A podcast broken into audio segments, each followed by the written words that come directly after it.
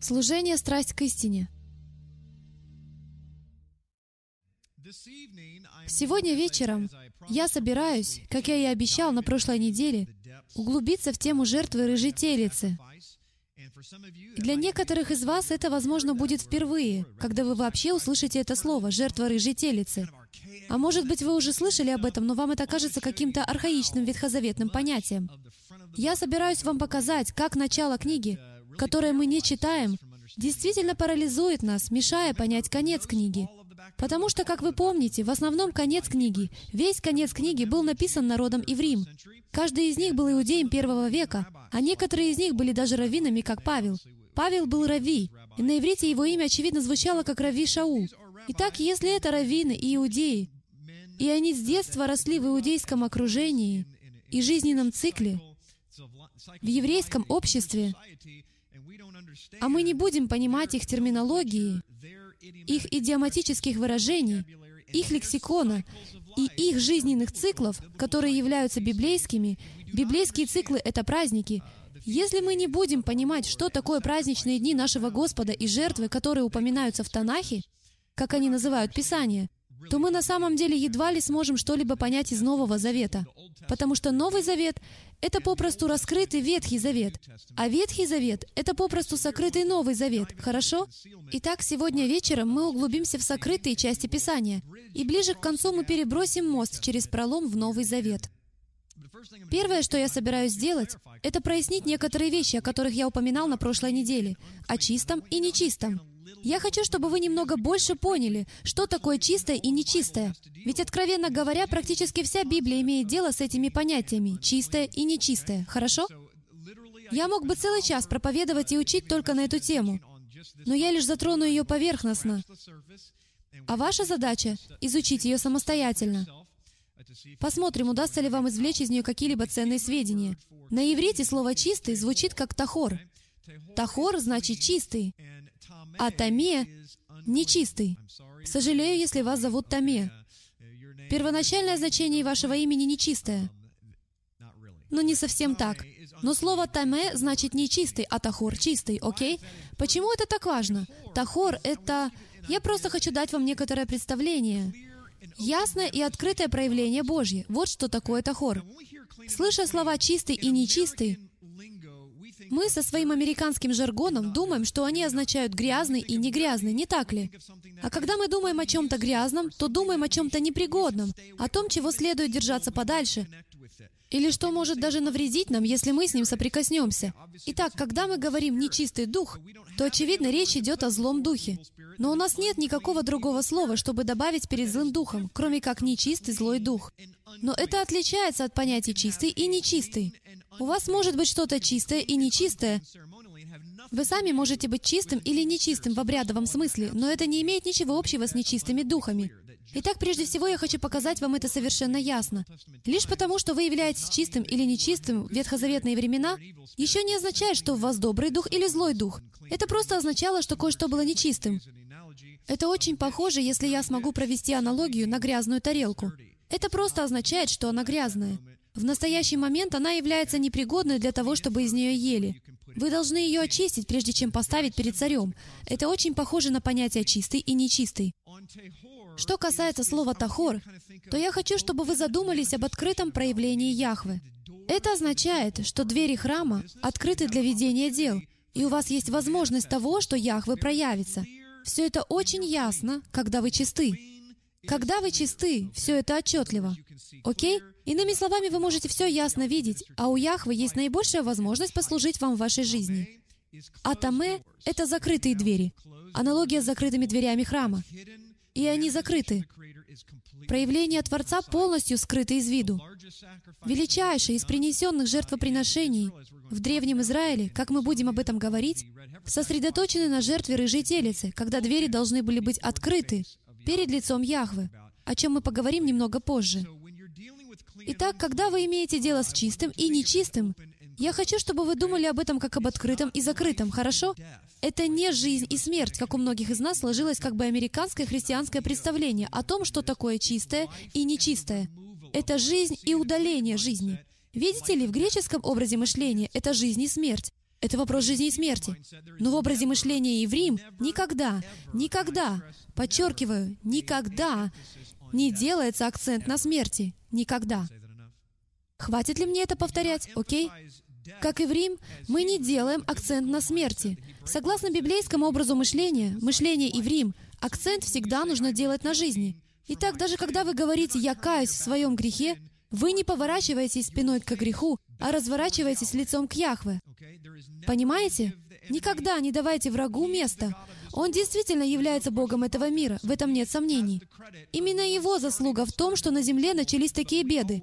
Но мы всегда говорим позитивными словами, при этом двигаясь по направлению к свету, а не прочь от тьмы. Улавливаете ли вы смысл? По умолчанию вы двигаетесь от тьмы, но образ мышления иврим всегда направлен на позитивные понятия. Итак, если мы посмотрим на жизнь и смерть, то это жизнь и удаление жизни. Джим, ну какой смысл это имеет на практике? А вот какой огромный смысл это имеет. Что является более нечистым? Мертвая собака? Мертвая свинья? Труп человека? Или мертвая корова? У кого есть предположение? Что является более нечистым? Громче. Я вас не слышу. Все они одинаковые. Марк? Очень хорошо. Труп человека. Почему? Совершенно верно. Отлично. Он сказал, что самым нечистым из этих четырех вариантов является труп человека, потому что человек имеет наибольший потенциал жизни. Поэтому, когда жизнь удаляется из человека, создается что? Вакуум для смерти. Таким образом, в умершем человеке больше смерти, так как он способен вместить и больше жизни. Вы спросите, Джим, какое отношение это имеет к чему бы то ни было? Это имеет самое прямое отношение ко всему, о чем мы будем говорить сегодня вечером. Именно из-за смерти людей существует такое явление, как жертва рыжей телицы. Может, вы спросите, но как это связано с жертвой рыжей телицы? Мы поговорим об этом.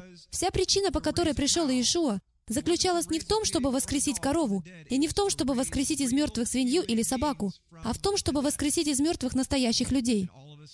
И все мы согрешили и лишены славы Божией. А возмездие за грех что? Смерть. Хорошо.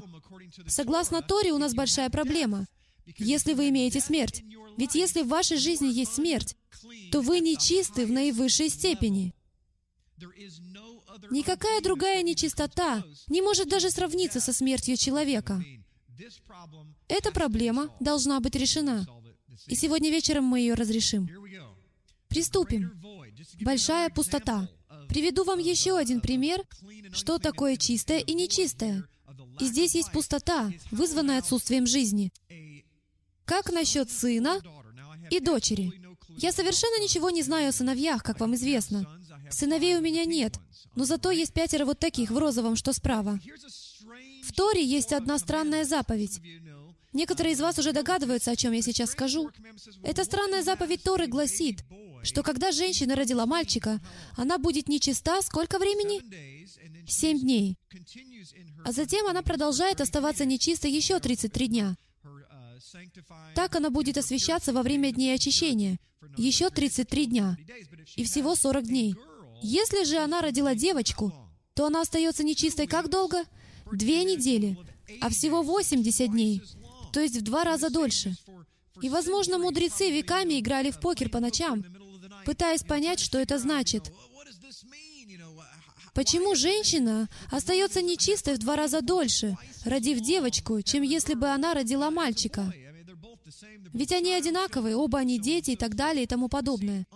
Видите ли, Поняв концепцию чистого и нечистого, мы узнали, что это не вопрос хорошего и плохого.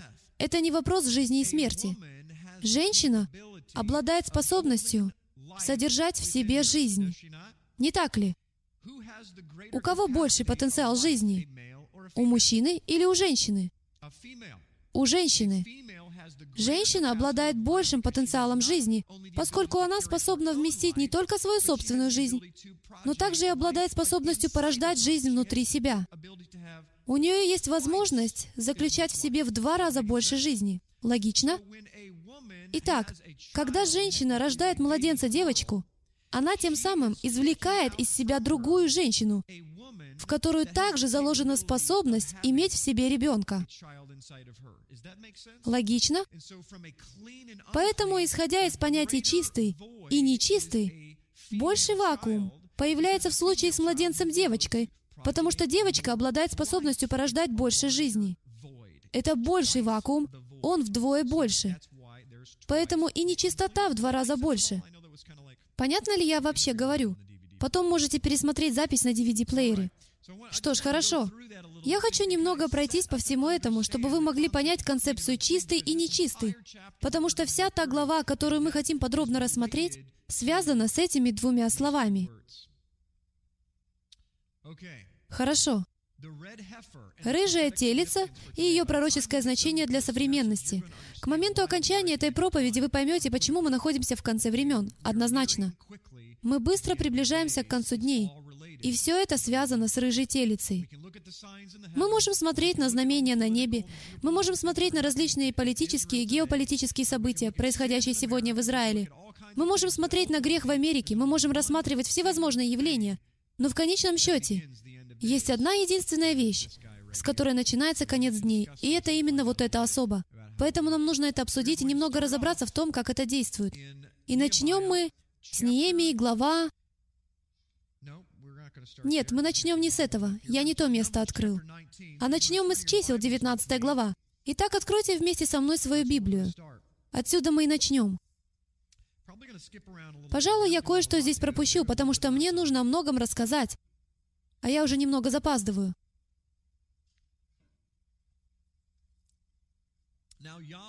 «И сказал Яхве Маше и Аарону, говоря, «Вот устав закона, который заповедал Яхве, говоря, «Скажи сынам Израилевым, пусть приведут тебе рыжую телицу без порока, у которой нет недостатка, и на которой не было ерма». Что это значит? Это всего лишь означает, согласно Мишне и Равинам, и традиции, которую они соблюдали тысячелетиями, что если они находили на той или иной телице всего лишь два белых волоска, то эту телицу отбраковывали. Она должна была на сто процентов или до одного волоска. Фактически на сто процентов она должна была быть рыжей, полностью рыжей.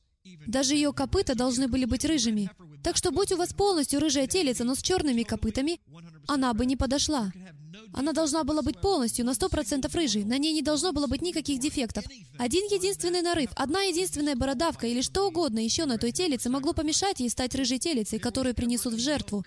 Если на ту телицу когда-либо надевали ермо, то она полностью признавалась негодной.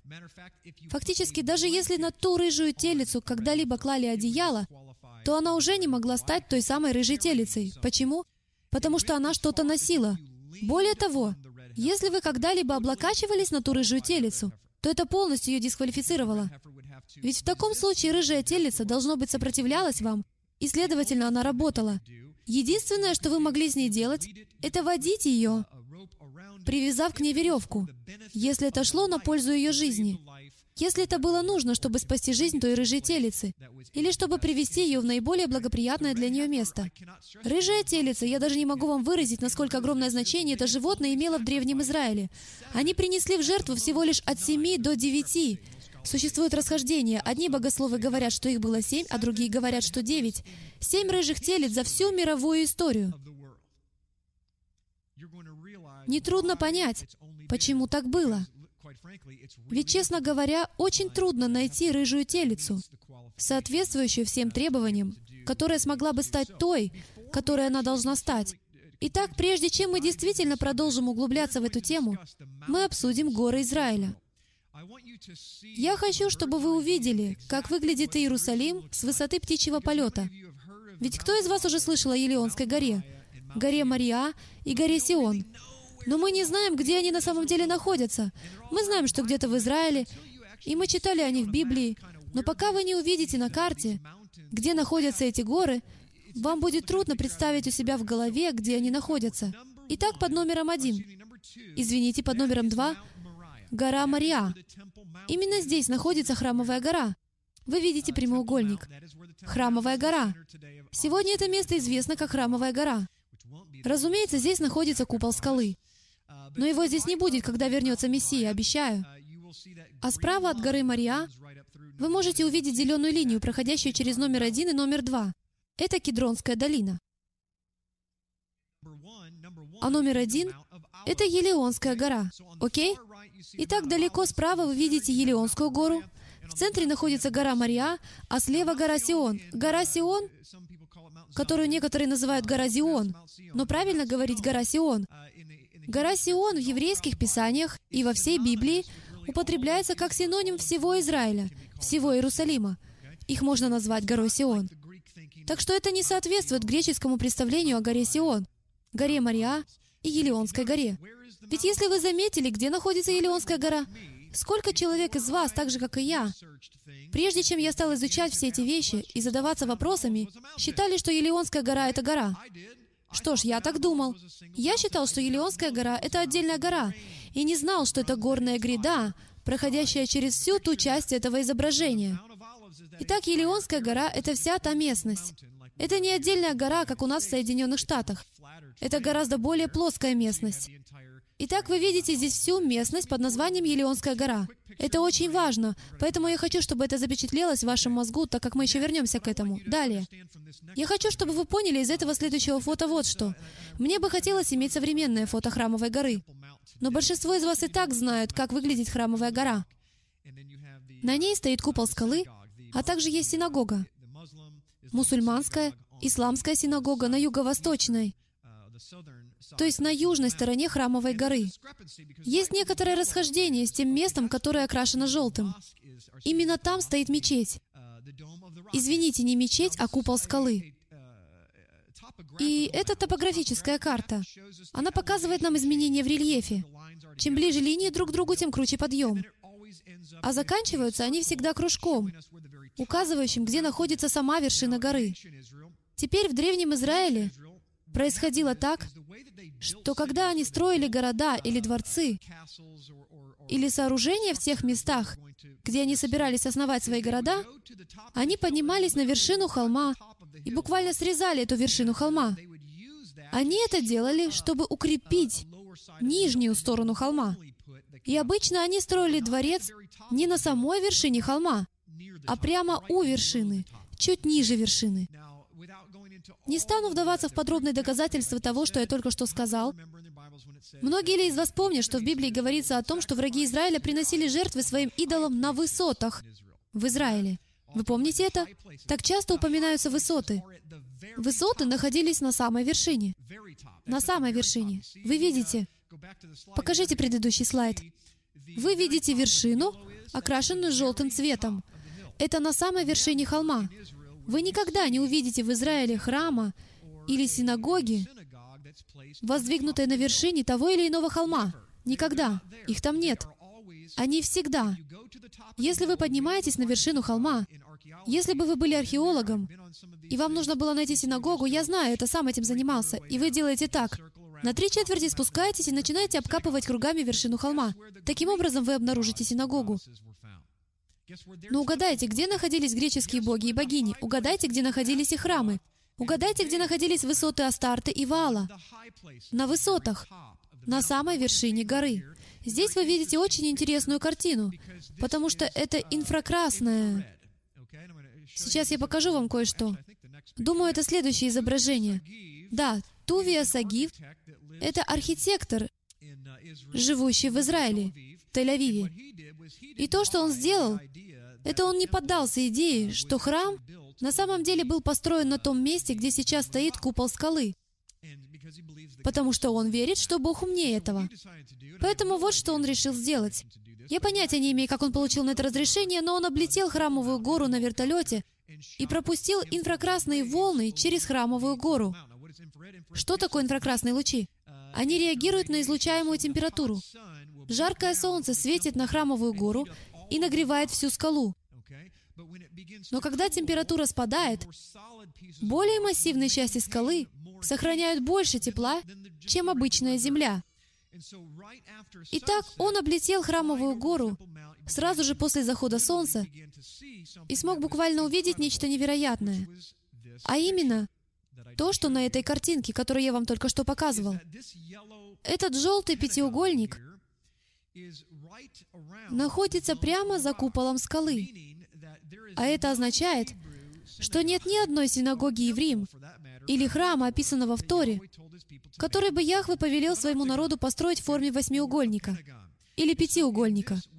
А на основании исторических сведений мы можем считать фактом, что финикийская богиня Астарта, от имени которой произошло английское слово «Easter», то есть Пасха, ее храмы. Угадайте, какой формы был ее храм? Вот такой формы. В Иудее первого века, в Иерусалиме, храмовая гора была не такой большой. Она была почти вдвое меньше, чем сегодня.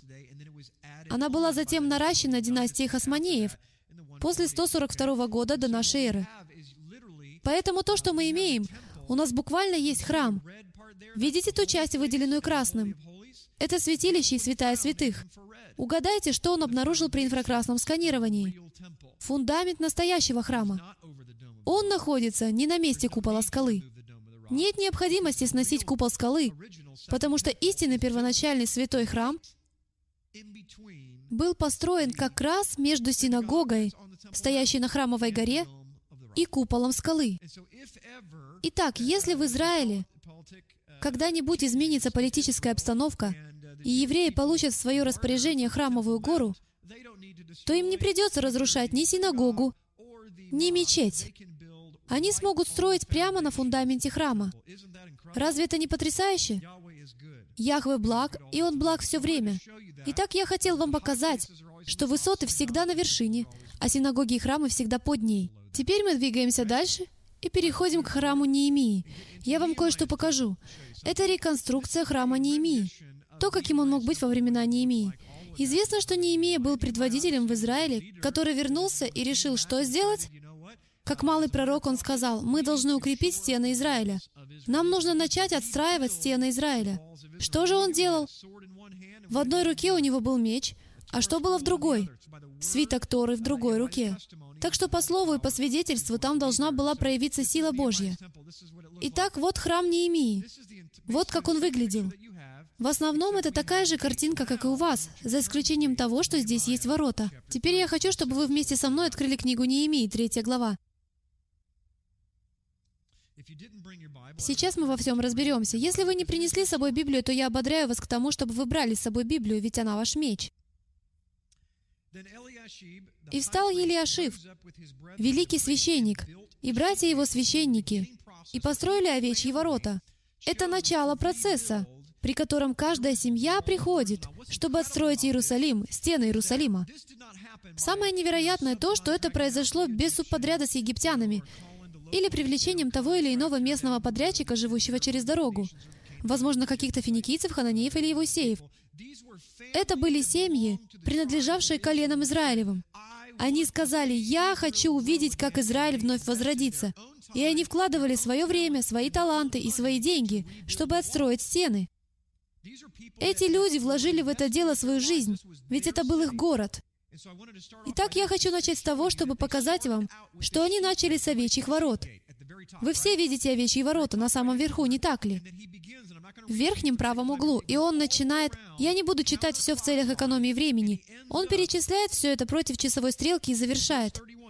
В 31 стихе сказано, «За ним чинил Малхия, сын Гацорфия, до дома Нефинеев и торговцев, против ворот Гамивкат, и до угольного жилья.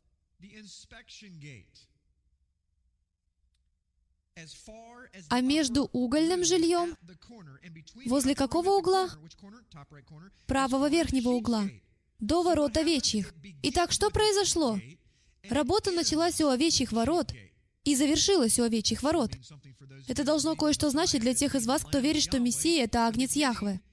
Начало начинается с Него, и конец завершается с Ним. Но очень интересно то, что как раз перед тем, как вы доходите до второго упоминания овечьих ворот, а впервые овечьи ворота были упомянуты образно в книге «Бытие», это было начало творения. Слово сотворило, Агнец Яхве. Слово Божье сотворило небо и землю. Когда Он во второй раз посетил эту землю, Тогда же во второй раз упоминаются и овечьи ворота. Поэтому с пророческой точки зрения нам было бы интересно выяснить, какие ворота находились прямо перед овечьими воротами, поскольку именно они и будут последними пророческими воротами, которые откроются, и они называются проверочные ворота.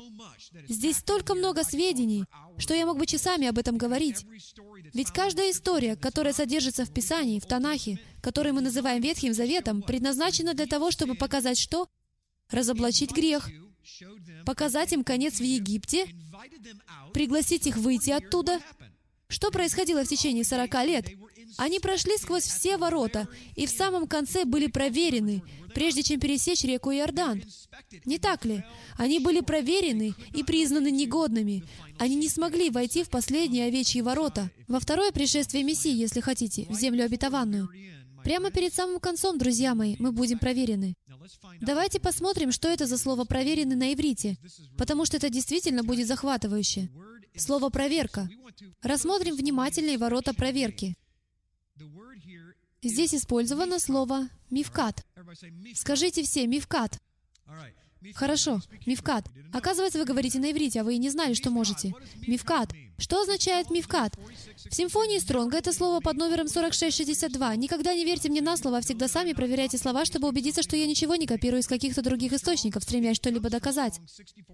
Это слово образовано от другого под номером Стронга 6485. Когда вы видите подобное, это значит, что это более длинное слово. Мифкат — это коренное слово из четырех букв на иврите, и от него можно отделить основной корень из трех букв. И вот что оно означает согласно симфонии Стронга. Это слово «покат», окей? «Покат» означает «исчислять». «Покат» означает «исчислять». Посещение, поручение, назначенное место. Особенно перепись или численность. Теперь понятно, почему те ворота назвали проверочными? Потому что именно у этих ворот они что-то исчисляли, проверяли. Это было посещение, назначенное место. В частности, это были ворота переписи населения. С пророческой точки зрения это невероятно, ведь прямо перед возвращением Яхвы в своем Сыне что произойдет? Мы будем проходить сквозь ворота, а Он будет проверять нас. Будет проводиться перепись. И что, по словам пророков, он сделает? Он разделит людей на овец и козлов, овцы и козлы. Вот что значит ворота Гамивкат. Продолжайте следить за мной, потому что дальше будет нечто потрясающее. Это еще одно изображение храма Неемии или Иерусалима времен Неемии. Я хочу вам показать, если вы очень внимательно присмотритесь, то увидите надпись «Храм». Именно здесь на самом деле и находился храм. Где же располагались ворота Гамивкат? Ворота Гамивкат располагались вот здесь, как раз северо-восточнее ворот. Если вы хоть сколько-нибудь знакомы с Торой, я полагаю, об этом сказано в книге Левит, кажется, в первой главе, 11 стихе. Но не цитируйте меня по этому поводу. Я верю, там сказано, что если вы собираетесь принести в жертву телицу или иных животных, то это нужно сделать на северной стороне жертвенника. Итак, они приносили в жертву животных, убивали животных к северу от жертвенника, прежде чем положить их на жертвенник. Это будет важно знать, когда мы дойдем до жертвы рыжей телицы. Итак, от ворот Гамивкат шла линия или мост, трехуровневый мост, проходивший через Кедронскую долину до Елеонской горы, отмеченный зеленым треугольником. Возможно, это лучше представлено на этом изображении. Здесь художник передал то, как это могло выглядеть. Зачем же они построили мост, идущий от ворот Гамивкат до самой Елеонской горы, чтобы приносить в жертву рыжую телицу? Потому что, согласно Торе, вы не должны прикасаться к чему бы то ни было мертвому, иначе вы бы стали нечисты. Елеонская гора и Кедронская долина — это те места, где расположены тысячи всевозможных гробниц и кладбищ с костями умерших людей. Поэтому вам не разрешалось переходить через могилу, иначе вы бы стали нечистым. Нечистым в обрядовом смысле. Почему? Потому что когда вы прикасаетесь к чему-то мертвому, или соприкасаетесь с каким-то трупом или мертвой костью, или проходите по чему-либо нечистому, то вы вступаете в контакт со смертью. А Яхве всегда стремится восстанавливать людей к тому состоянию, в котором они пребывали в саду. А именно к жизни. Логично? В этом вообще и состояла цель прихода Иешуа. И так они проходили над всем этим, ни с чем не соприкасаясь, чтобы добраться до того, что в Писании называется «чистое место». Хорошо. А теперь давайте перейдем к книге Иезекииля, 43 глава, 21 стих. Мне это кажется просто удивительным. Помните, что я профессиональный воспитатель в детском саду, поэтому меня легко возбудить. Но в 43 главе 21 стихе сказано следующее. «И возьми тельца в жертву за грех, и сожги его на назначенном месте дома вне святилища». Вне святилища означает вне стен храма Иерусалима. Не так часто что-либо повелевалось сжигать за пределами стены Иерусалима. Только то, что связано со смертью или с проказой. С больным проказой разбирались вне стен. Священник должен был выйти за пределы стены Иерусалима. И еще в нескольких случаях. Этот один из них. Рыжую телицу необходимо было сжечь вне святилища или на назначенном месте. Угадайте, какое здесь использовано слово на иврите, переведенное как «назначенное место». Это мифкат.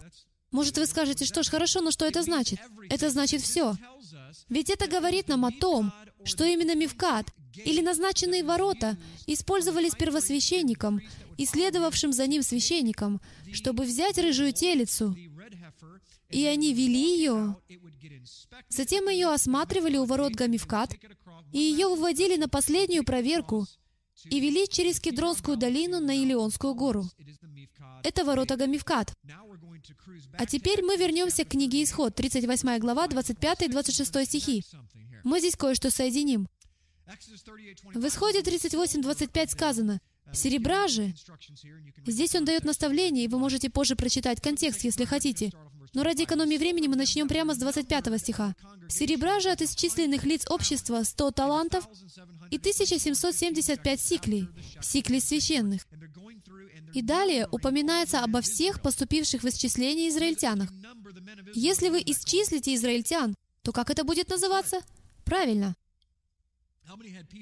Ко скольким из вас в прошлом году приходили домой и спрашивали, сколько в вашем доме живет человек? Или вы получали анкеты по почте, не так ли? Это делается даже в современном мире. Власти проводят перепись населения. Древнееврейское слово, которое здесь переведено как «исчисленных», это «покат». «Покат» означает «исчислять». Теперь давайте перейдем к 26 стиху, потому что здесь еще интереснее. Итак, у нас есть ворота Покат. Как вы помните, Покат было основополагающим словом для наших первоначальных ворот Гамивкат. Приступим. По пол сиклюс человека, считая на сикль священный. Именно здесь становится интересно, потому что сейчас мы установили, что рыжую телицу выводили из ворот Гамивкат, вели через Кедронскую долину и приносили в жертву на Елеонской горе, что мы продолжим рассматривать через минуту. Но здесь, в Исходе, говорится о полсикле с каждого человека при переписи населения. Какое слово с этим связано? Ведь у нас есть перепись, система исчисления, и у нас есть люди, которых нужно пересчитать. В конце времен каждый человек будет исчислен. Каким же древнееврейским словом здесь переведено слово «человек»? Видите ли, мы должны вернуться к первоисточнику, иначе мы не ухватим сути, разбрасываясь английскими словами. Ведь здесь использовано древнееврейское слово «галгалет». Оно означает «череп», косвенно «голова». Оно означает «каждый человек», «голова», как единица подсчета. К первому веку это конкретное место стало называться Голгофа. Это не череп. Это не гора, похожая на череп. Это не скала, похожая на череп. Это не воткнутая палка с черепом. Все это не имеет никакого отношения к черепу, а связано с понятием подсчета поголовно. Окей? Когда в Ветхом Завете собирали десятины, животные проходили под жезлом, и десятому по счету может быть, они сразу же и ударяли его по черепу. Но именно о черепе идет речь, Галгалет. Считался именно череп или голова человека. И так разве не логично предположить, не имея в виду игру слов, что когда они проводили перепись, что именно так они и считали людей, ведь как раз туда вы и идете, к Елеонской горе.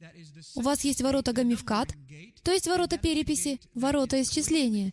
И это те ворота, которые чисты. И это те ворота, которые очень близки к городским воротам. Поэтому всех посчитывали или проводилась перепись через те ворота. Итак, не кажется ли логичным вам и мне? Думаю, мне да, что Иешуа, как сказано, был распят, мы знаем, на Голгофе.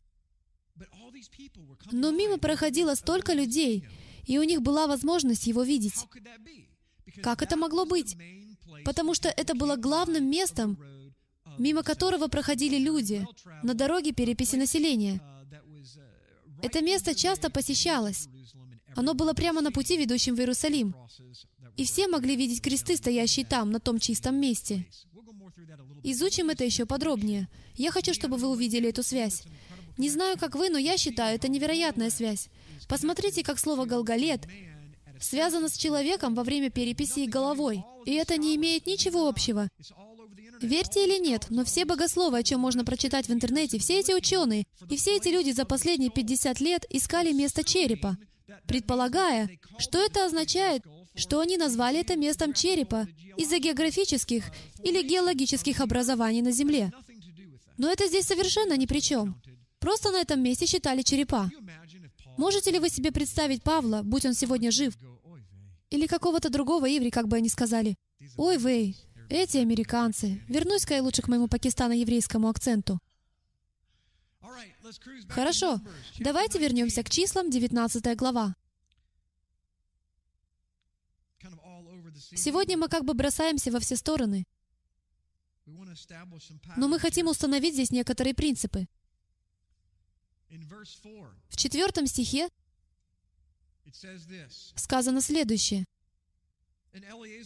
«И пусть возьмет Елиазар священник перстом своим крови ее, и кровью покропит к передней стороне скинии собрания семь раз». Итак, вот что здесь происходит. Ради экономии времени я не стану все это читать, как собирался, поскольку нет никакой возможности успеть это сделать за то немногое время, которое у меня осталось. Поэтому я просто перескажу эту историю. Вот что они делали. Они брали рыжую телицу, вели ее через ворота, через Кедронскую долину, и у них было чистое место. Теперь, когда вы встречаетесь в Писании упоминания о чистой гробнице или чистом месте, то это означает, что оно было недавно высечено в скале. Ведь скала не была пористой. Пористой была глина. Итак, если это место было недавно высечено, и там поблизости не было могил, то оно называлось чистым местом. И они окрашивали его в белый цвет, и так далее, и тому подобное. Кстати, я кое-что вспомнил. Помните, Иешуа сказал, «Вы окрашенные гробы, которые снаружи кажутся красивыми». Это потому, что гробницы, которые они строили, были красивыми. Их высекали в скалах, окрашивали в белый цвет, и они сияли чистотой. Однако внутри они были полны костей мертвых. Но интересно вот что. Угадайте, где находились могилы всех богатых людей в Израиле. Если бы вы были богачом, угадайте, где бы находилась ваша гробница. На Илионской горе. Именно на Илионской горе погребали богатых людей. И, возможно, некоторые из вас знают, что один богатый человек отдал свою гробницу для еще более богатого человека. А в числах 19.4 он окроплял. Они брали рыжую телицу, и они приводили ее на Елеонскую гору. Представьте себе, что вот здесь Кедронская долина, а ты, Брэндон, храм. Хорошо? Храм Духа Святого, разве ты не знал? Итак, мы построим мост отсюда, а я возьму эту телицу. Есть желающие быть телицей? Ну ладно, я так не думаю. Представьте, что у нас здесь телица, и вот что мы сделаем.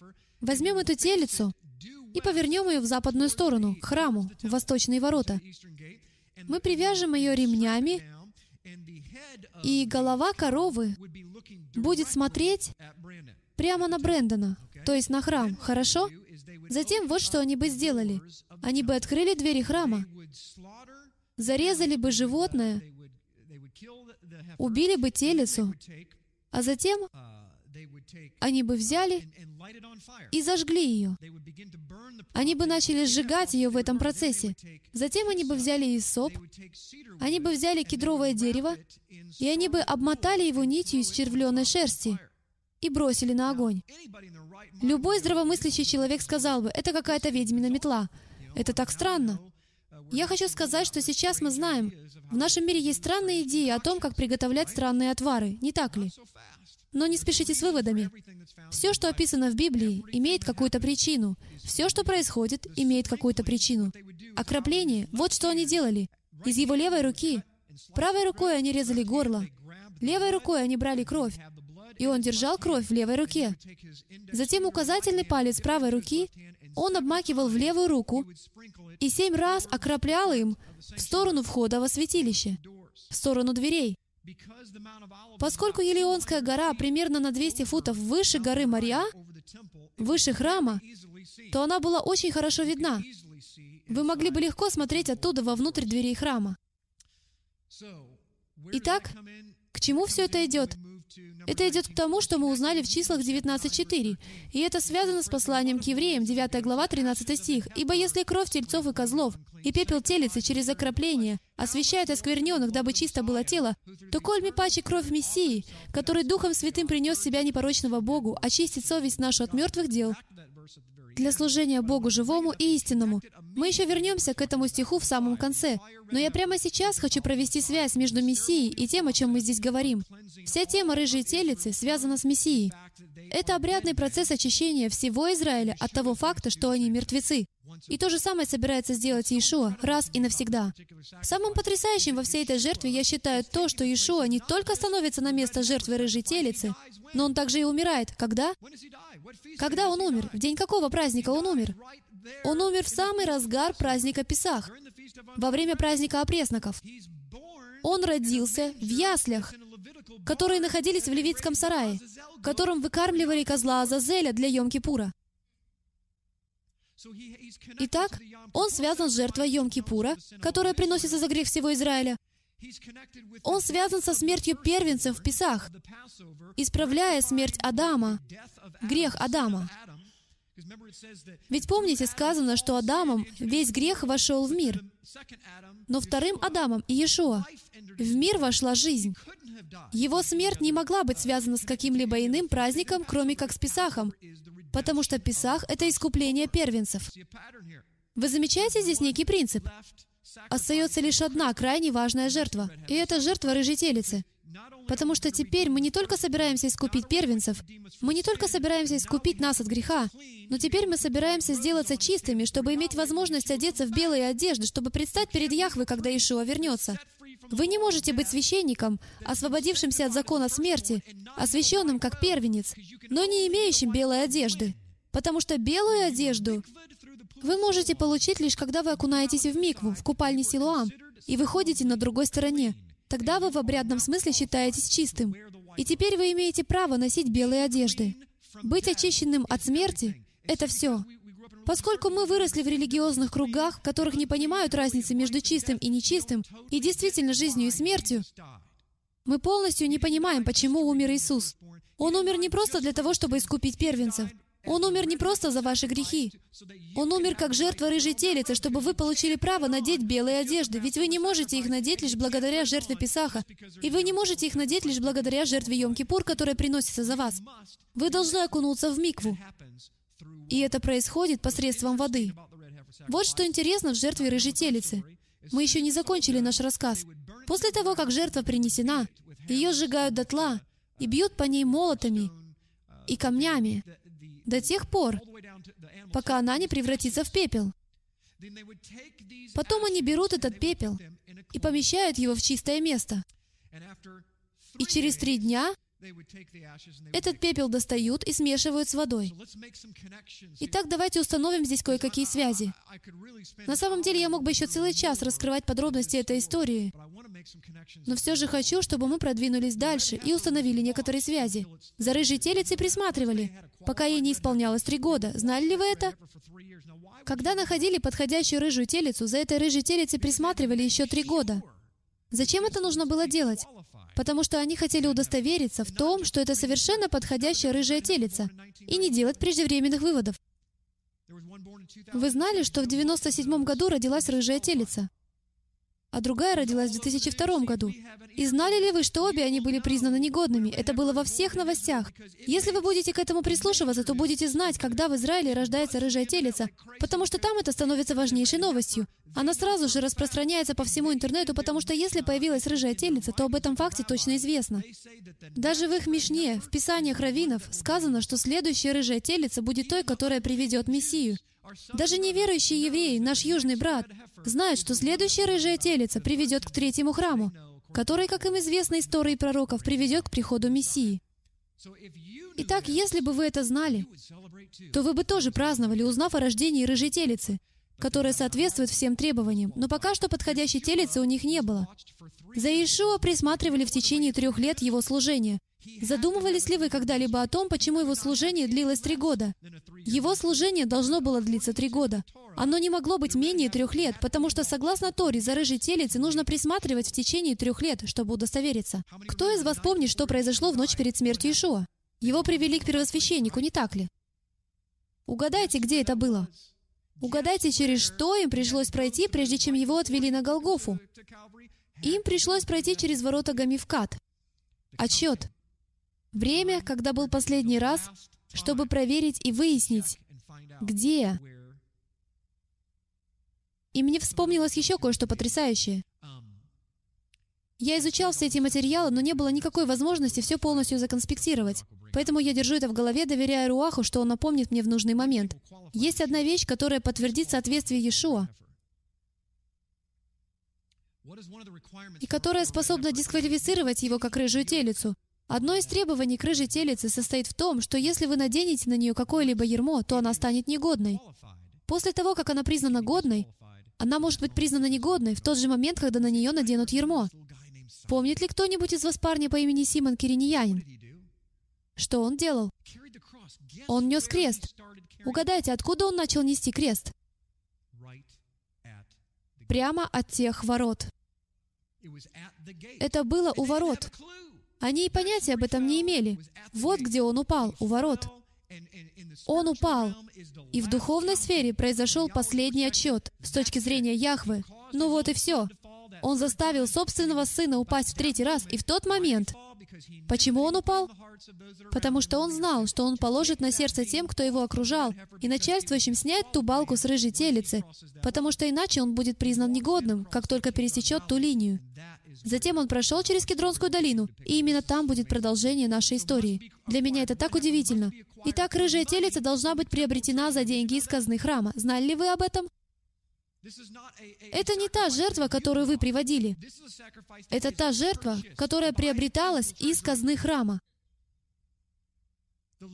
За сведения о местонахождении Иешуа было заплачено из казны храма Иуде 30 серебряников. Та рыжая телица была приобретена храмом.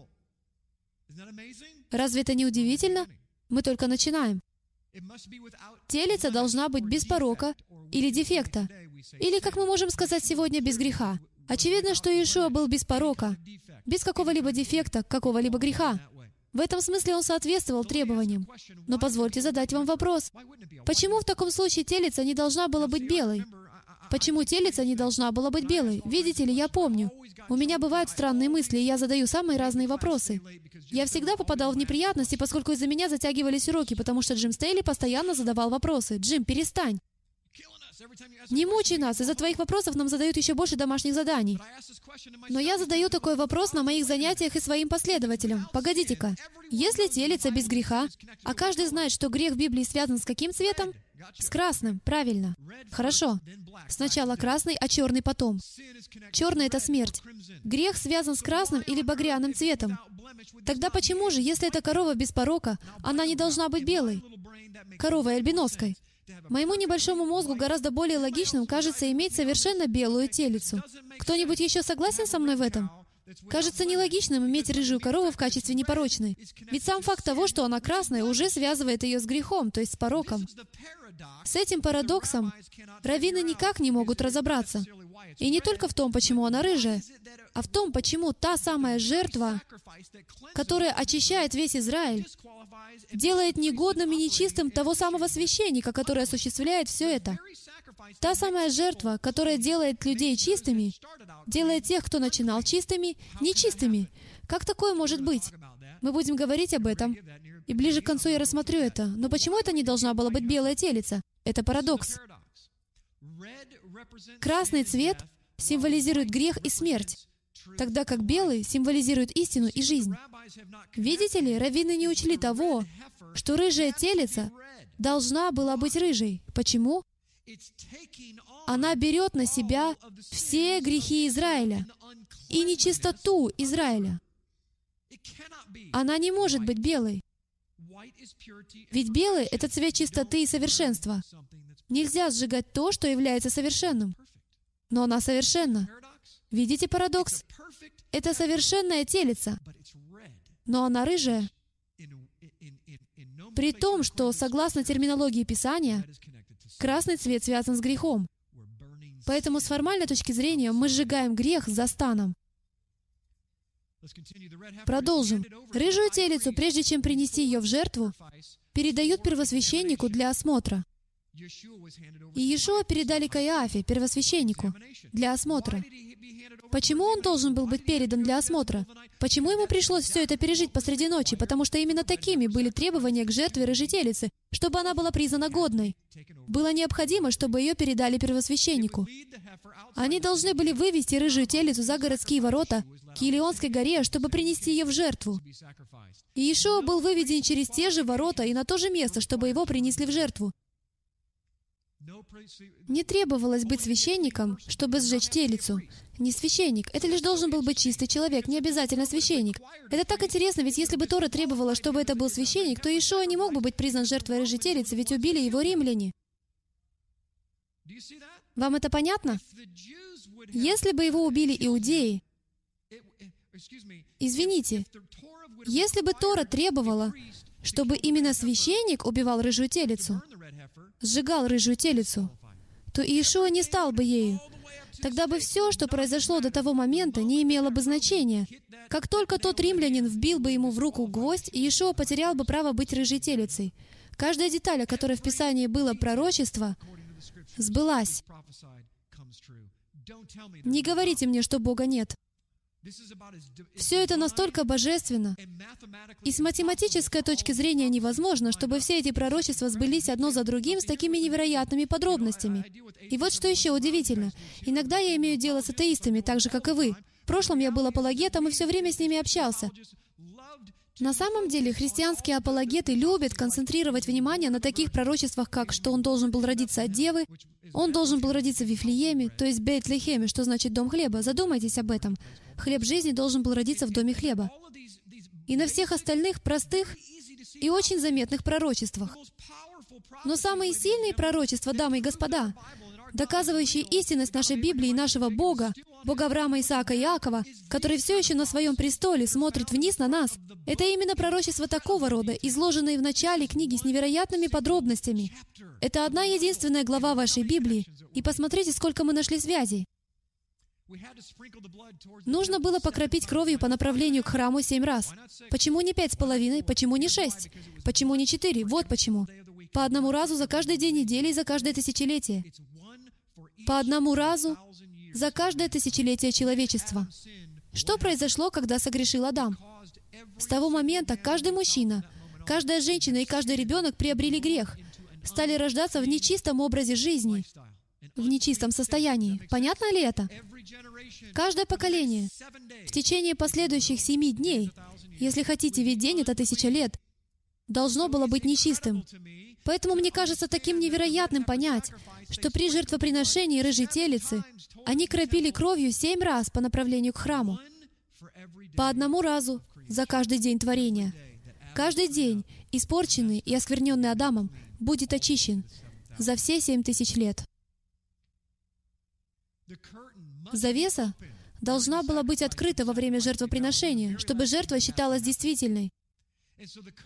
Это последнее, что должно произойти. Итак, завеса — это проблема, большая проблема. И Ишуа умирает на кресте, и представьте, что вы, верующие в Него, сидите там и думаете, как же так, двери закрыты?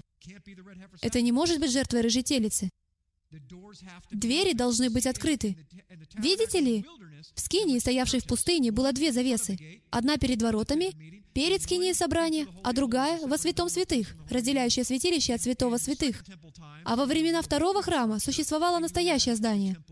У этого храма были двери, а затем еще и завеса, примерно на полпути, так же, как та завеса, что отделяла святилище от святого святых. Эта завеса раздралась сверху донизу чем? Землетрясением.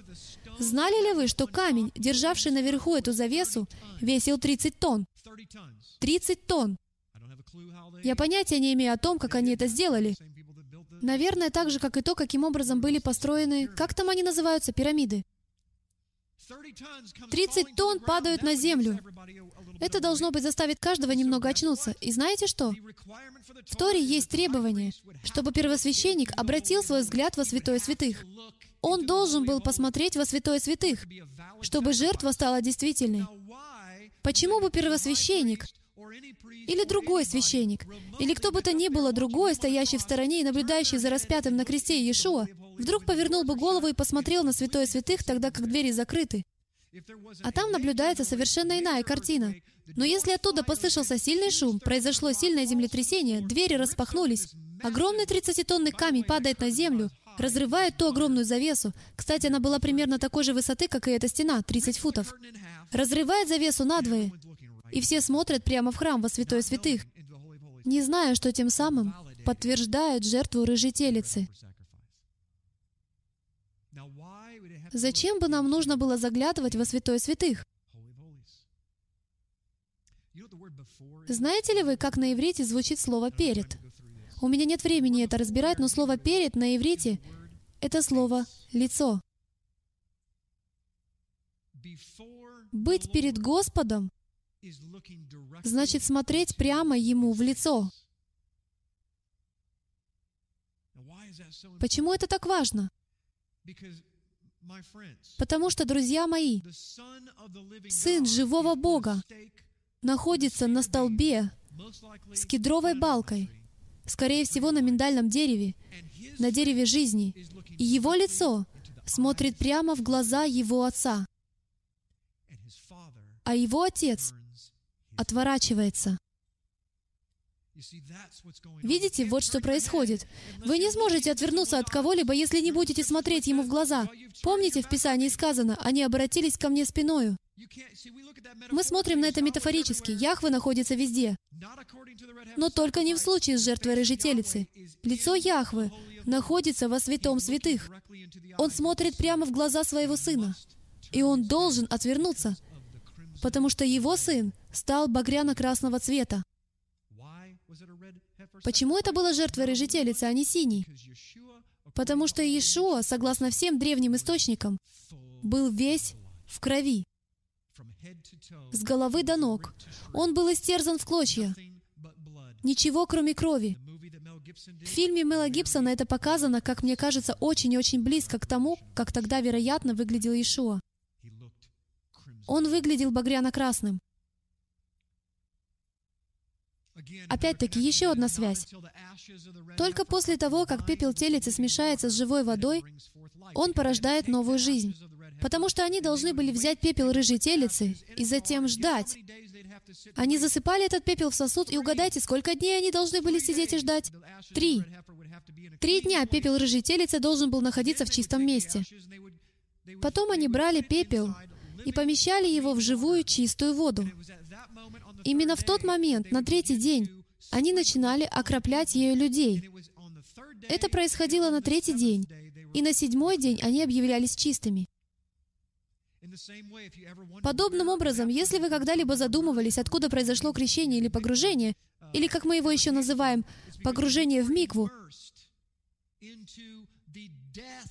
это потому, что когда вы погружаете в смерть Мессии Иешуа, вы соединяете смерть Иешуа с живой водой. Он — это жертва рыжей телицы, друзья мои. До тех пор, пока вы не окунетесь в микву, как сказал Иоанн, «Я пришел крестить вас водой». Но Он будет крестить вас водой и чем? И огнем. Почему Иоанн так сказал? Было ли это просто гениальное высказывание? О каком огне он говорит? О чем говорит автор послания к евреям? Жертва рыжей телицы сжигается огонь и вода. Каковы три стихии на земле? Кто-нибудь знает? Назову вам одну. Огонь, вода и воздух. Правильно? С вами я и сам начинаю предполагать. Огонь, вода и воздух. Знаете ли вы, что эти три взаимодействуют друг с другом? Огня не бывает без чего? Без воздуха. А чем тушат огонь? Водой. Все они взаимодействуют друг с другом. В духовной сфере также взаимодействуют друг с другом добро и зло. Итак, у вас есть огонь жертвы рыжей телицы, у вас есть живая вода, которая связана с чем? Со словом. И у вас есть воздух, который на иврите звучит как руах, который связан с духом. У вас должны быть все три. У вас должна быть смерть Мессии, смешанная с живой водой Слово, и вы должны быть крещены в Его Дух. Кто-нибудь скажите «Аминь». Хорошо, теперь мы можем продолжать. Продолжение еще больше связей. Коэн или священник, на иврите его называют Коэн, брал кусок кедрового дерева, и соп, и червленую шерсть, связывал их вместе и бросал на огонь жертвы, и Ишуа был распят на кедровом бруске. Ему подали уксус на ветви исопа, и его заставили надеть багряницу. Позвольте задать вам вопрос, которым вы, возможно, никогда не задавались. Каким образом производили багряную шерсть? Из чего делается шерсть? Кровью Агнца. Теперь это выражение должно значить для вас гораздо больше, потому что они брали шерсть и окунали ее в красную краску. Поэтому здесь, в буквальном смысле, происходит вот что. У вас есть багряница, надетая на Ишуа, и это пророчески указывает на то, что вскоре произойдет. Он сам будет полностью покрыт кровью. Он Агнец Божий, облаченный в Агнца. Вы не сможете получить более, что я всегда говорю, духовное связано с чем? С физическим. А физическое — это образ духовного. Что бы сейчас ни происходило в вашей жизни, что бы ни происходило в вашей жизни прямо сейчас в физическом мире, в этом есть духовный посыл. Не имеет значения, что происходит. У этого есть духовный посыл. Иешуа одет в ризу багряного цвета. Шерсть, вымоченная в красной краске. Он — Агнец Божий, который берет на себя грехи мира. И он распят на Елеонской горе, к северу, и прямо на восток, повернутый лицом к святому святых, удовлетворяя каждое отдельное требование Писания, предъявляемое к рыжей телице. Затем пепел собирали и относили в чистое место, в недавно высеченной скале. Этому просто нет конца. Иешуа, после того, как он умер, был помещен в недавно высеченной скале Иосифа из Аримафеи. Совершенно новая гробница. Знаете ли вы, что пепел рыжей телицы помещался в мини-гробницу? Хотел бы я иметь с собой ее фотографию. Она очень похожа на маленькую каменную полочку. На гробницу. Именно так и выглядит гробница. Это удивительно. Продолжаем изучать связи. Пепел должен был оставаться в чистом месте до третьего дня. Затем его можно было использовать для очищения. Я уже говорил об этом. Иешуа воскрес на третий день и был смешан с духом в Шавуот в земных сосудах. Поэтому, когда в 19 главе чисел Тора дает повеление, что нужно взять пепел рыжей телицы, смешать его с чистой водой и окропить этим людей на третий день, и в седьмой день они станут чистыми, то о чем это говорит нам? Это говорит о том, что до третьего дня вы не сможете очиститься. А третий день — это Евангелие, Евангелие Иешуа Мессии Иисуса Христа. Это смерть, погребение и воскресение жертвы рыжей телицы, жертвы Йом-Кипур, пасхального агнца. Все это собрано воедино, и вы должны быть окроплены этим Евангелием, благой вестью жертвы рыжей телицы. Аминь. Когда на третий день вас окропили, что означает, что вы приняли смерть, погребение и воскресение Мессии, и вы ходите Его путями? И могу ли я добавить, всеми Его путями? На седьмой день вы вновь будете погружены в микву.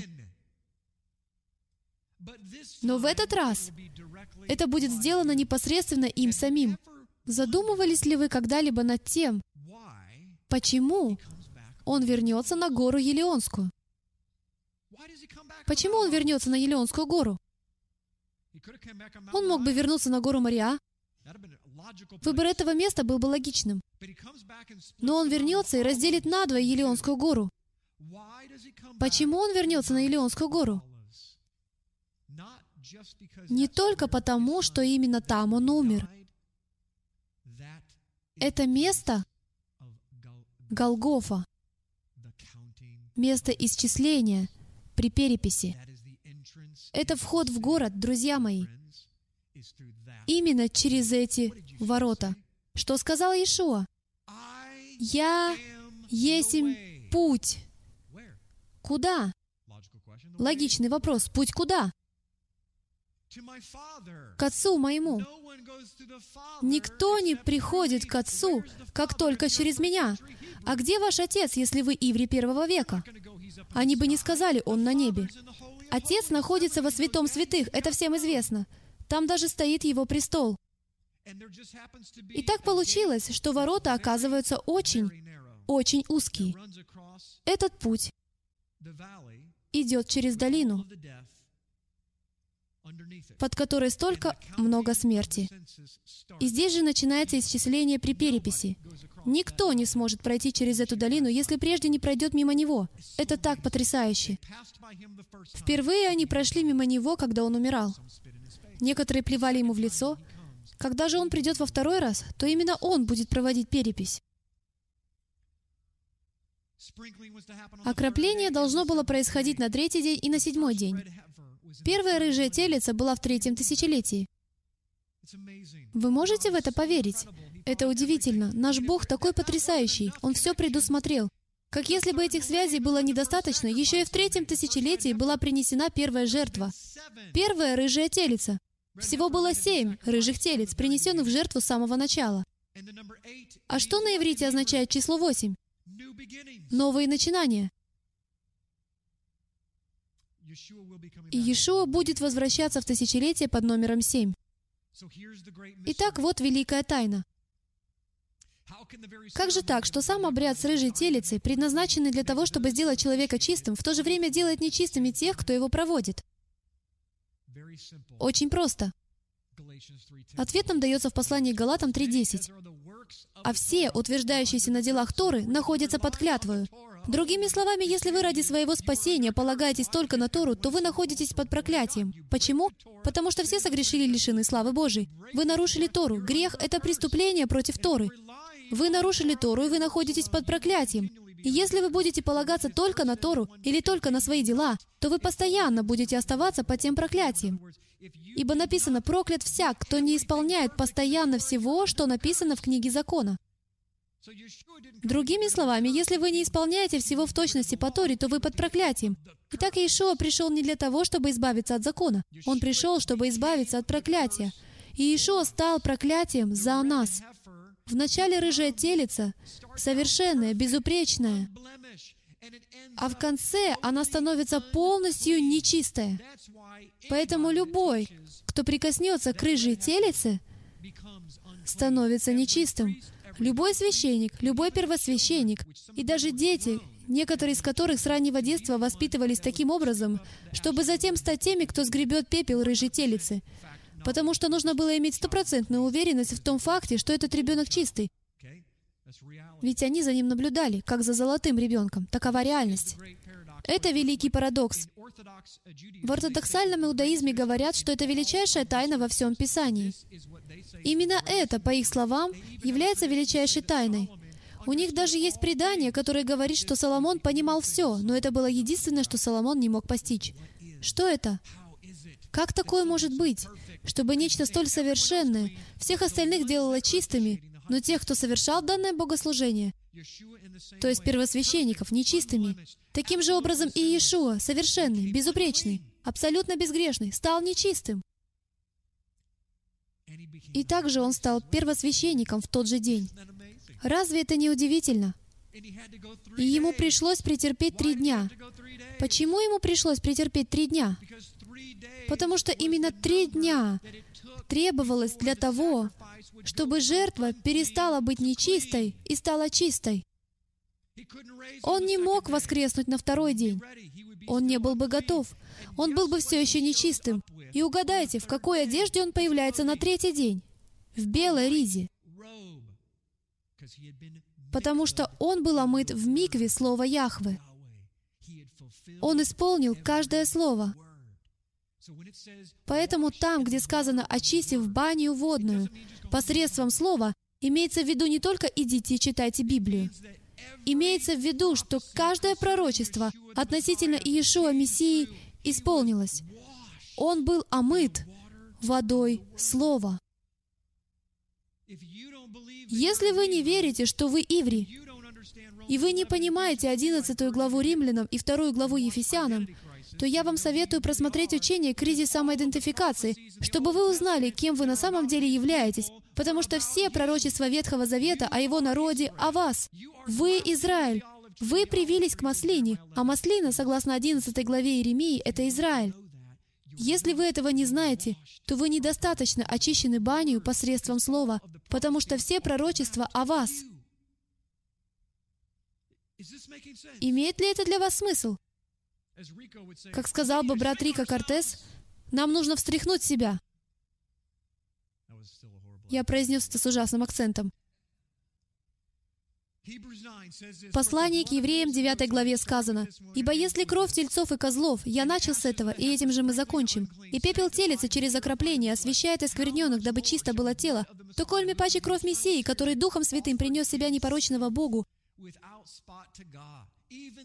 даже Рави Шаул, если это он написал послание к евреям, понимал, что Иешуа был рыжей телицей. Можете ли вы себе представить, что значило быть иудеем в первом веке, с детства изучать Тору? Знаете ли вы, что Павел заучил наизусть все 39 книг слово в слово? Ему пришлось это сделать, чтобы быть учеником Гамалиила, и он говорил, что был самым ревностным, самым лучшим учеником Гамалиила. Так что кто знает, сколько он всего знал на память и сколько связей он собрал воедино. Если бы вы знали все, что знал Павел, представляете, сколько связей он мог установить? Неудивительно, что он действовал с такой страстью. А вы имеете страсть к тому, что вы делаете? Позвольте мне отвлечься на минуту. Некоторые из тех, кто сейчас меня слушает, не испытывают в жизни никакой страсти. У вас нет страсти к истине. Кстати говоря, какое действительно хорошее название для служения? Некоторым из вас нужно наполниться водой Слова и руахом, а затем действительно прибавить к этому еще и силу Слова и истины, чтобы вам ожить из вашего мертвого состояния. Некоторые из вас всю жизнь живут в стенах религии, некоторые из вас просто живут. А некоторые из вас на самом деле изучают Слово, вы знаете Слово, но вы не живые. Внутри вас совсем нет страсти. Вы не можете познавать Бога живой Вселенной и устанавливать связи, которые мы находим, и при этом не испытывать возбуждения. Иногда мне кажется, что мне нужно пойти в церковь для афроамериканцев, чтобы услышать от кого-нибудь «Аминь». Они-то уж знают, как надо говорить «Аминь». Аминь.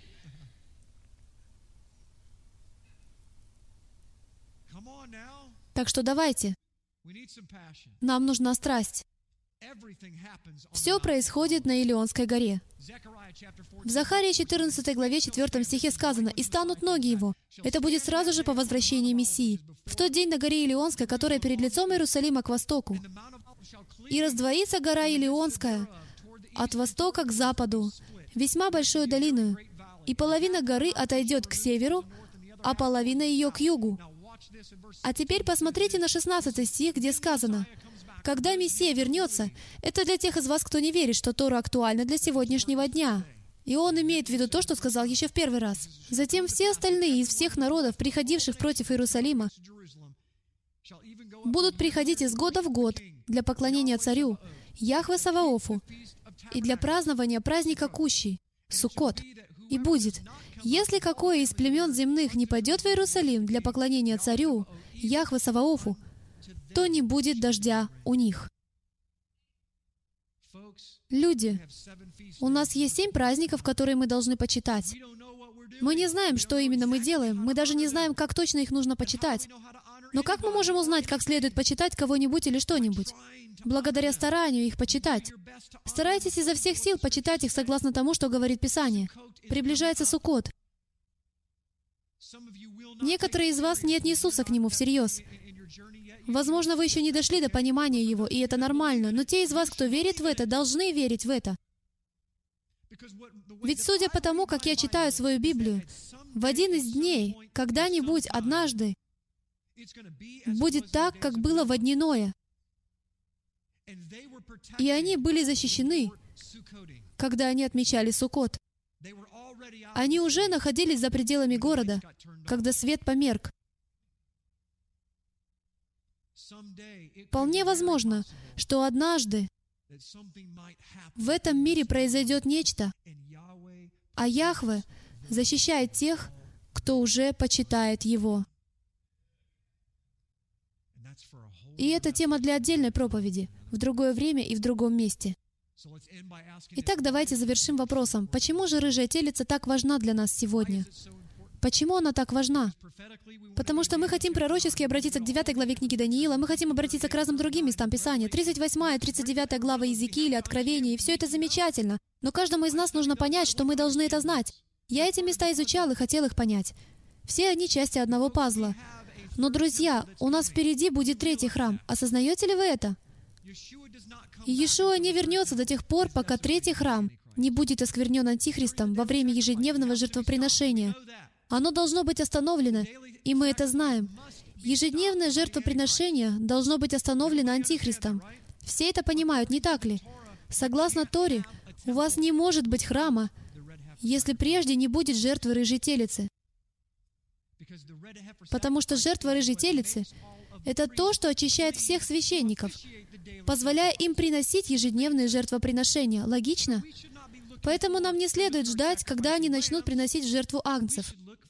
Нам следует ожидать рождения рыжей телицы. Есть ли у нас сегодня живая рыжая телица? Знаете, кто это? Это Равин Хайм Ричман. Сейчас они воспроизведут для меня этот mp3 файл. Итак, я хочу упомянуть вот о каком факте. Давайте послушаем, что он говорит. Людей интересует тема рыжей телицы. Люди размышляют о ней. Люди помнят, как это было волнующе, когда рождалась рыжая телица. Люди говорят об этом. И, конечно же, причина, по которой все испытывают такое волнение, всякий раз, когда кто-либо упоминает о рыжей телице, состоит в том, что многие люди знают, что существует еврейская традиция, согласно Мишне, что было всего лишь девять рыжих телец за всю историю еврейского народа. Было девять рыжих телец, и пепла от этих телец хватило для совершения процесса очищения всех поколений народа Израиля. И согласно традиции, десятая рыжая телица ассоциируется с постройкой третьего храма. Поэтому, когда в новостях сообщается о рождении рыжей телицы, народ приходит в большое возбуждение. Для них это своего рода сигнал к пробуждению. Я хочу поделиться с нашими слушателями, где бы они ни находились, тем фактом, что определенно уже есть кошерная рыжая телица. Да это же сенсация! Да. Об этом должны сообщать в бегущей строке новостей канала CNN. Да, должны. Мы не поднимаем шумихи по этому поводу. Мы не размещаем об этом никакой рекламы. И, конечно же, мы не раскрываем ее местонахождение, ведь это было бы неблагоразумно. И я не сообщу об этом посольству Соединенных Штатов. Абсолютно нет. Однако вам следует знать, что точно есть. Думаю, их уже больше, чем одна, но точно есть, по крайней мере, одна кошерная рыжая телица в Израиле уже сейчас. Так что это совсем не затрудняет процесс. Это очень ободряющая весть. Думаю, она несет утешение, но также и напоминание о том, что нам предстоит большая работа. Дни летят, и нам нужно сохранять стойкость и продолжать стремиться к нашей цели. Люди, вы слышали, что он сказал? Это запись прошлого года, начала 2010-го. Это самая взрывная, сенсационная новость, которую вы могли когда-либо услышать, которая достигла ваших ушей. То, что уже есть кошерная рыжая телица. И неужели он сказал, что даже не одна? И они не раскрывают ее местонахождение. Хорошая идея. Если это так, и они заявили об этом еще год назад, то значит, эта рыжая телица, вероятно, близка к трехлетнему возрасту. Ей должно быть три года. Видите ли, если бы они сказали, она родилась сегодня, я бы не был так взволнован, потому что ту или иную рыжую телицу они не могут назвать кошерной и подходящей для жертвоприношения до тех пор, пока она не повзрослеет. Но теперь, когда она приближается к возрасту, когда ее таковой могут признать, они выступили и сказали, вот, это кошерная рыжая телица.